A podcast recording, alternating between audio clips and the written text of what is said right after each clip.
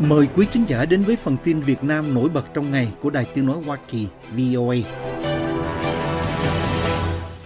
Trong phiên tòa mới nhất về một vụ tham nhũng ở Việt Nam hôm 24 tháng 10, Viện Kiểm sát Nhân dân tỉnh Quảng Ninh đề nghị mức án lên đến 11 năm tù đối với bà Nguyễn Thị Thanh Nhàn vì vai trò của bà trong việc đấu thầu các thiết bị y tế tại một bệnh viện tỉnh. Bà Nhàn từng là chủ tịch công ty cổ phần tiến bộ quốc tế AIC và đang bị Việt Nam truy nã vì bỏ trốn. Bà Nhàn cùng 15 bị cáo khác bị đưa ra xét xử trong vụ án vi phạm quy định về đấu thầu gây hậu quả nghiêm trọng và thiếu trách nhiệm gây hậu quả nghiêm trọng xảy ra tại Bệnh viện Sản Nhi Quảng Ninh năm 2012 theo truyền thông trong nước. Bà Nhàn được cho là một nhân vật quan trọng trong việc thúc đẩy và môi giới các hợp đồng vũ khí giữa Israel và Việt Nam trong thập niên qua, bị cơ quan điều tra Bộ Công an Việt Nam phát lệnh truy nã vào tháng 5 năm ngoái, sau khi bà đã bỏ trốn kể từ ngày 19 tháng 6 năm 2021. Tờ báo Đức TASS gần đây tiết lộ rằng bà Nhàn đã đến sinh sống ở Đức trong nhiều tháng qua.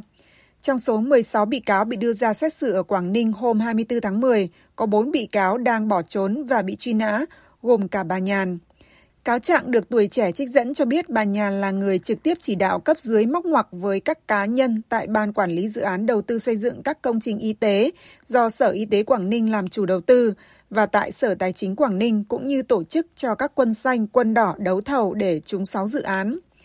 Cũng trích dẫn cáo trạng, VTC News nói hành vi vi phạm quy định về đấu thầu của bà Nhàn và các đồng phạm gây thiệt hại cho ngân sách nhà nước số tiền trên 50 tỷ đồng. Đây là vụ án thứ ba bà Nhàn bị điều tra.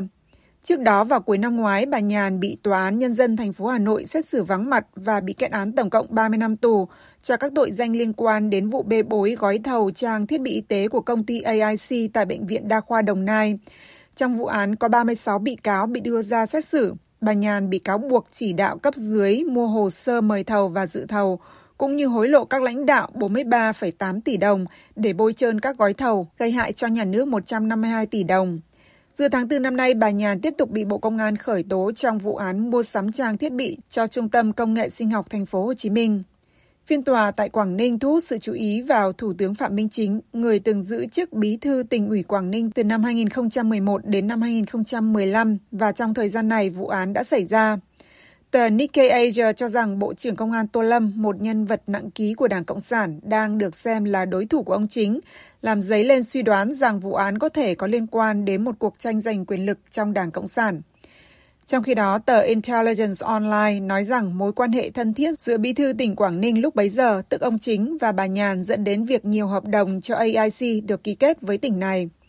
Nhật báo TASS hồi đầu tháng 8 đưa ra một bài điều tra, trong đó nói rằng các mật vụ Việt Nam đang tìm cách bắt cóc một phụ nữ Việt Nam khi viết về việc bà Nhàn đã đến Đức sinh sống. Theo tờ báo này, Việt Nam đã gửi văn bản đề nghị dẫn độ bà Nhàn nhưng bị chính phủ Đức từ chối. Vào giữa tháng 8, các lãnh đạo chống tham nhũng của Việt Nam nói rằng họ quyết tâm dẫn độ bằng được các đối tượng bỏ trốn như bà Nhàn về nước. Cuộc trấn áp tham nhũng do Tổng bí thư Nguyễn Phú Trọng phát động khi giành được nhiệm kỳ lãnh đạo Đảng Cộng sản lần thứ hai liên tiếp năm 2016 đã được tăng cường trong những năm gần đây, với hơn 3.500 người bị truy tố trong hơn 1.300 vụ tham nhũng kể từ năm 2021.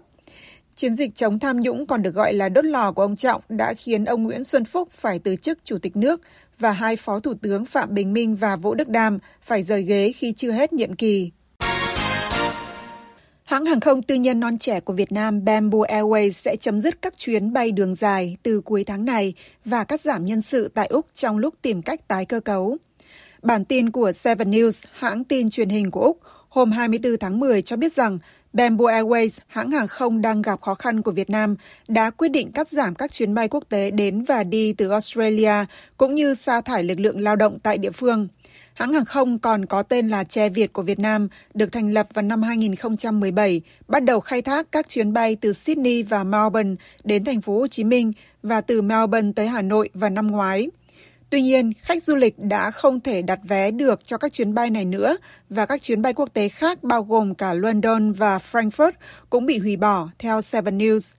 Hệ thống đặt vé của Bamboo Airways ngày 24 tháng 10 không còn xuất hiện các điểm đến ở Úc và Anh cho các chặng quốc tế. Điểm đến Frankfurt ở Đức vẫn hiện ra nhưng cho kết quả hết vé khi đặt chặng bay này. Tuổi trẻ hôm 23 tháng 10 cho biết Bamboo Airways đang hủy hoãn hàng loạt chuyến bay trong nước và quốc tế. Bản tin của tờ báo này còn nói rằng Bamboo Airways sẽ dừng khai thác đường bay từ Việt Nam đến Đức và Úc kể từ ngày 4 tháng 11 khi thông tin đến đại lý bán vé máy bay. Trong một thông báo đưa ra hôm 23 tháng 10, Bamboo Airways nói rằng hãng đã cải thiện hiệu quả thương mại bằng cách giảm tần suất một số chuyến bay kém hiệu quả với nhu cầu hành khách thấp, đồng thời tăng cường khai thác các chuyến có nhu cầu cao. Hãng hàng không tư nhân Việt Nam không đề cập tới việc loại bỏ các chuyến bay đường dài. Giám đốc bán hàng quốc gia chuyên trách Úc và New Zealand, ông Brad Crawford đã thông báo về việc cắt giảm lớn nhân sự trong một đăng tải trên trang LinkedIn vào cuối tuần qua, theo Seven News. Tôi vô cùng đau lòng khi thông báo rằng tất cả nhân viên GSA của Bamboo Airways Australia đã bị sa thải, bao gồm cả vai trò giám đốc bán hàng quốc gia của tôi. Ông Crawford nói như vậy trong đăng tải được Seven News trích dẫn. Các trang mạng tin tức về hàng không cũng đưa tin về việc Bamboo Airways rút ra khỏi các đường bay quốc tế đến Úc, Anh và Đức cũng như việc sa thải nhân viên ở Úc. Theo Airline Ratings, Bamboo Airways sẽ chấm dứt các đường bay dài trong lúc tìm cách bán đi máy bay thân rộng Boeing 787. Hãng gần đây đã báo lỗ 700 triệu đô la. Hiện Bamboo Airways có đội bay khoảng 29 máy bay, trong đó có hai chiếc Boeing 787-9 Dreamliners đang khai thác các đường bay dài. Theo CH Aviation, hai chiếc máy bay thân rộng này được Bamboo Airways thuê tới năm 2032 và chiếc thứ ba đã được trả lại cho bên thuê. Về đội bay, Bamboo Airways đang tích cực thảo luận đàm phán với các đối tác để thiết kế lại cơ cấu quy mô phù hợp, ưu tiên tiết kiệm, chuẩn hóa thống nhất cấu hình máy bay, giảm tiêu hao nhiên liệu và bảo vệ môi trường. Bamboo Airways nói như vậy trong thông báo. Thông báo còn cho biết rằng hãng sẽ đưa máy bay thân hẹp vào để tập trung cho các chặng bay chọn lọc ở Đông Nam Á cũng như các đường bay nội địa nối Hà Nội, Đà Nẵng và thành phố Hồ Chí Minh. Việc tái cơ cấu của Bamboo Airways được thông báo không lâu sau khi Reuters đưa tin hồi tháng trước rằng một số phi công đã bỏ việc trong vòng 2 tháng trước đó vì chậm trả lương. Hãng tin Anh cho hay 30 phi công nước ngoài đã rời bỏ hãng, chiếm hơn 10% tổng số phi công của Bamboo Airways trong 6 tháng. Bamboo Airways hồi năm 2021 tuyên bố sẽ bay thẳng tới Mỹ và dự tính huy động hàng trăm triệu đô la trong đợt phát hành cổ phiếu lần đầu ra công chúng ở Mỹ. Tuy nhiên, các kế hoạch này không còn được nhắc tới sau khi Chủ tịch Trịnh Văn Quyết bị bắt giam hồi cuối tháng 3 năm 2022 với cáo buộc thao túng thị trường chứng khoán. Ông Lương Hoài Nam, cựu Tổng Giám đốc Jetstar Pacific Airlines được bổ nhiệm hôm 23 tháng 10 làm Tổng Giám đốc mới của Bamboo Airways. Theo Vietnamnet, Việc bổ nhiệm này là kết quả của quyết định đến từ nhà đầu tư mới của hãng. Phó Chủ tịch Thường trực Hội đồng Quản trị Bamboo Airways, ông Phan Đình Tuệ, được tờ báo này trích lời nói rằng tổng giám đốc mới được kỳ vọng sẽ đạt được những tiến bộ đột phá, nhanh chóng đẩy mạnh quá trình tái cấu trúc hướng tới các mục tiêu đề ra. Nhóm tình nguyện viên thứ hai của đoàn Hòa bình Hoa Kỳ đến Việt Nam hôm 22 tháng 10 và sẽ trở thành nhóm đầu tiên phục vụ tại thành phố lớn nhất nước trong nỗ lực giảng dạy tiếng Anh cho người dân địa phương. Đại sứ quán Mỹ cho biết trên Facebook hôm 23 tháng 10, họ là nhóm tình nguyện viên đầu tiên của Peace Corps phục vụ và sống làm việc cùng với các giáo viên địa phương tại thành phố Hồ Chí Minh. Các tình nguyện viên trong nhóm này sẽ bắt đầu 10 tuần đào tạo toàn diện từ tuần này và sẽ sớm cùng 9 tình nguyện viên hiện tại tham gia chương trình giáo dục tiếng Anh đã được khởi động từ năm trước. Đại sứ quán Hoa Kỳ tại Hà Nội cho biết khóa đào tạo toàn diện sẽ tập trung về giao thoa văn hóa, ngôn ngữ và kỹ năng giảng dạy. Ông Michael Harrington, giám đốc quốc gia của chương trình Đoàn Hòa Bình, viết trên trang web chính thức, vào năm 2024, nhóm tình nguyện viên thứ hai của chúng tôi sẽ bắt đầu phục vụ tại thành phố Hồ Chí Minh. Việc mở rộng chương trình này về mặt địa lý phù hợp với thỏa thuận quốc tế do hai nước ban hành và báo trước về thiện chí không ngừng khi Đoàn Hòa Bình xây dựng mối quan hệ và niềm tin với các đối tác của chúng tôi. Đoàn Hòa Bình với sứ mệnh thúc đẩy hòa bình và hữu nghị thế giới đã hoạt động tại 143 quốc gia trong gần 26 năm qua.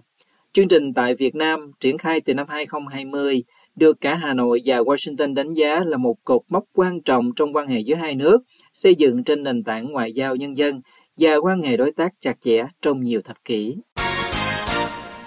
Quốc hội Việt Nam sẽ tổ chức lấy phiếu tín nhiệm vào sáng ngày 25 tháng 10, đổ dưới 44 chức danh lãnh đạo chủ chốt của đất nước. Chủ tịch Quốc hội đề nghị cuộc bỏ phiếu này cần đảm bảo dân chủ, khách quan, công tâm, công khai minh bạch. Kỳ họp thứ 6 của Quốc hội khóa 15 vào ngày 25 tháng 10 sẽ tiến hành lấy phiếu tín nhiệm đối với 44 chức danh do Quốc hội bầu phê chuẩn, bao gồm cả Thủ tướng Phạm Minh Chính và Chủ tịch Quốc hội Vương Đình Huệ.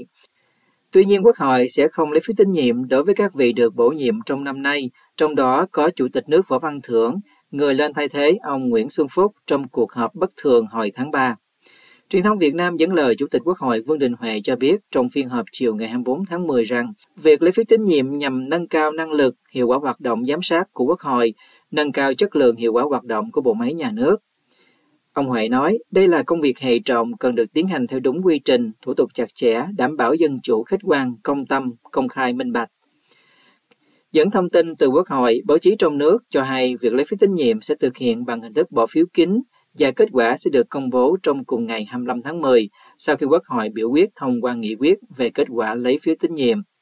Theo quy định số 96 ngày 2 tháng 2 2023 của Bộ Chính trị về việc lấy phiếu tín nhiệm đối với trường hợp nhận phiếu tín nhiệm thấp chiếm hơn 50% nhưng dưới 2 phần 3 tổng số phiếu, có thẩm quyền quản lý cán bộ đưa ra khỏi quy hoạch các chức vụ cao xem xét cho thôi giữ chức vụ đang đảm nhiệm, bố trí công tác khác hoặc cho từ chức hoặc tiến hành bỏ phiếu tín nhiệm theo quy định. Các tiêu chí được đưa ra để tiến hành lấy phiếu tín nhiệm bao gồm phẩm chất chính trị, đạo đức, lối sống, việc chấp hành hiến pháp pháp luật và kết quả thực hiện nhiệm vụ chức trách được giao. Nhận định về việc lấy phiếu tín nhiệm lần này, ông Đinh Đức Long, một cử tri ở thành phố Hồ Chí Minh, nói với VOA tôi thấy là tôi hoan nghênh cái việc này tại vì qua cái việc lấy phiếu tín nhiệm ít nhiều cũng làm cái gọi là nhắc nhở hoặc là khuyến khích hoặc là ghi nhận các cái vị đó là ở cái chức năng nhiệm vụ của mình đã hoàn thành ở mức độ như thế nào. Cái đấy là tôi nghĩ là cái tốt. Nhưng chỉ có một cái điều là thế này quốc hội của mình là hầu hết là đảng viên. Cho nên trong đảng lấy phiếu tín nhiệm rồi quốc hội lấy phiếu tín nhiệm nữa thì nó có trùng lập không? Nó có sự khác biệt gì không à, thì cũng một đồng chí A chẳng hạn ở trong đảng đã lấy phiếu tín nhiệm trung ương rồi thì quốc hội cũng lại phần lớn là đảng viên thì lại lấy phiếu tín nhiệm nữa thực ra hai tổ chức nó gần như đồng nhất nhưng mà chủ trương lấy phiếu tín nhiệm là là đúng là tốt đó yeah. thì dạ. có cái là vẫn là đảng đảng đánh đánh, đánh giá đảng à vẫn tổ chức đảng với nhau hết thì sự khác biệt là khó và thấy thấy được ngay theo nghị quyết 96 của Quốc hội có hiệu lực từ tháng 7 năm nay, người được lấy phiếu tín nhiệm có từ 2 phần 3 tổng số phiếu đánh giá tín nhiệm thấp trở lên có khả năng bị Quốc hội miễn nhiệm hoặc phê chuẩn đề nghị miễn nhiệm còn người được lấy phiếu tín nhiệm có quá nửa đến dưới 2 phần 3 tổng số phiếu đánh giá tín nhiệm thấp thì có thể xin từ chức. Quốc hội Việt Nam cho rằng kết quả lấy phiếu tín nhiệm được sử dụng để đánh giá cán bộ, làm cơ sở cho công tác quy hoạch, điều động bổ nhiệm, giới thiệu cán bộ, ứng cử, miễn nhiệm và thực hiện chế độ chính sách đối với cán bộ. Trong hơn 10 năm qua, Quốc hội Việt Nam đã ba lần lấy phiếu tín nhiệm các chức danh do Quốc hội bầu và phê chuẩn, nhưng với nghị quyết mới này, Việc lấy phiếu tín nhiệm được cho là giúp cán bộ tự soi, tự sửa và không để cán bộ tín nhiệm thấp giữ chức lâu. Kênh truyền hình Quốc hội Việt Nam dẫn lời ông Nguyễn Sĩ Dũng, nguyên Phó chủ nhiệm Văn phòng Quốc hội cho rằng việc lấy phiếu tín nhiệm kỳ này là cơ chế xác lập trách nhiệm chính trị, đồng thời là công cụ để giám sát quyền lực, vì theo ông, không phải anh có quyền thì làm thế nào cũng được.